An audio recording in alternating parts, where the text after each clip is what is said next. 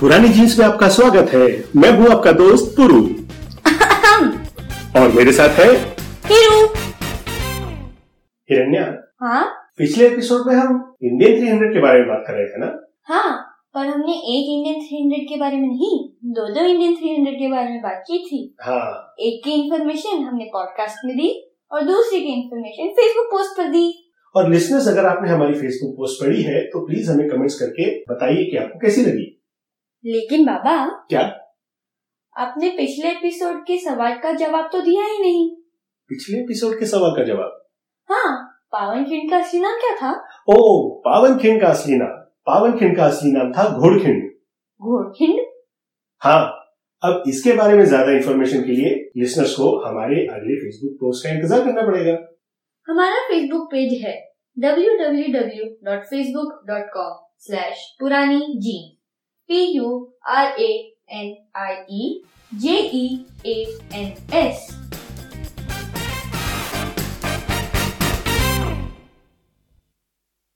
तो बाबा हम्म? आज शिवाजी महाराज की कौन सी कहानी सुनाने वाले हो? आज मैं एक बहुत ही दिलचस्प कहानी सुनाने वाला हूँ। कौन सी? शिवाजी महाराज के आगरा से फरार होने की कहानी। शाइस्ता खान और सूरत की हार के बाद औरंगज़ेब का पारा बहुत चढ़ा हुआ था।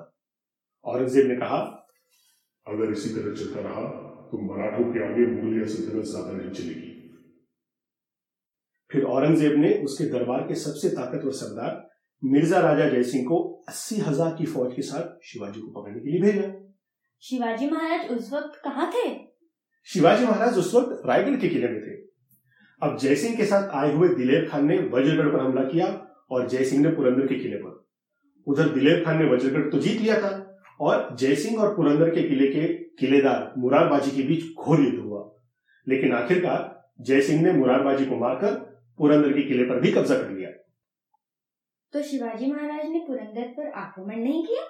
नहीं क्योंकि शिवाजी महाराज जानते थे कि इस वक्त मुगलों की ताकत बहुत ज़्यादा है इसलिए उन्होंने औरंगज़ेब से युद्ध करने की जगह सुलह करने का फैसला किया। अब क्योंकि ये सुलह हुई थी पुरंदर के किले पर इसलिए उसे फ़र्स्ट ट्रीटी ऑफ़ पुरंदर भी कहा जाता है। फिर शिवाजी महाराज आगरा कैसे पहुँचे? हाँ बताता हूँ। अब पुरंदर की ट्रीटी में तेईस किले मुगलों को देने के बाद शिवाजी महाराज तो गुस्से में थे। और उधर औरंगज़ेब भी जानता था कि शिवाजी महाराज किसी भी वक्त पलटवार कर सकते हैं।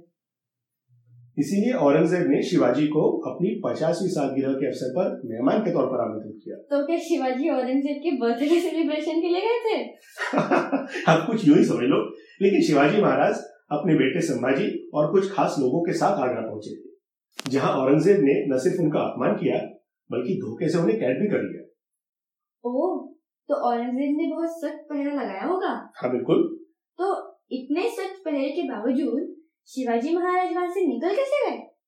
शिवाजी महाराज जानते थे कि यहाँ शक्ति से नहीं युक्ति से काम लेना होगा।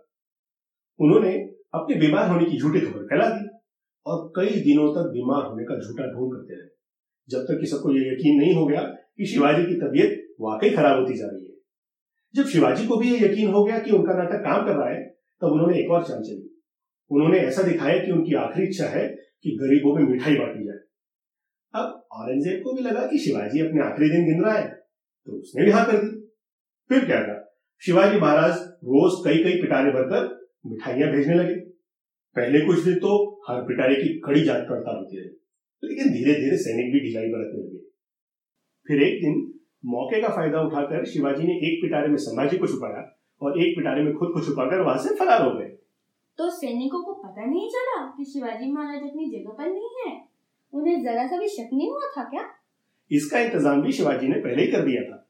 उन्होंने अपने पलंग पर हीरो जी फरजंद को लिटा दिया था और मदारी मेहतर को उसकी सेवा करते रहने को कहा ताकि देखने वाले को ऐसा लगे कि शिवाजी बीमार है और वहीं पर है।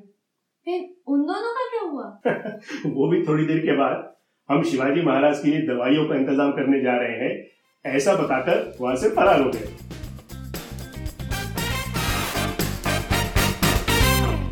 तो आपको आज का एपिसोड कैसा लगा? हमें हमारे फेसबुक पेज पर कमेंट करके ज़रूर बताइए। और listeners के लिए एक सवाल। ट्रीटी ऑफ़ पुरंदर में हारे हुए किलों के नाम बताइए। अगर आपको जवाब मालूम है तो हमें फेसबुक पे कमेंट कीजिए। और नहीं मालूम हम आपको बताएँगे अगले एपिसोड में। तब तक के लिए बाय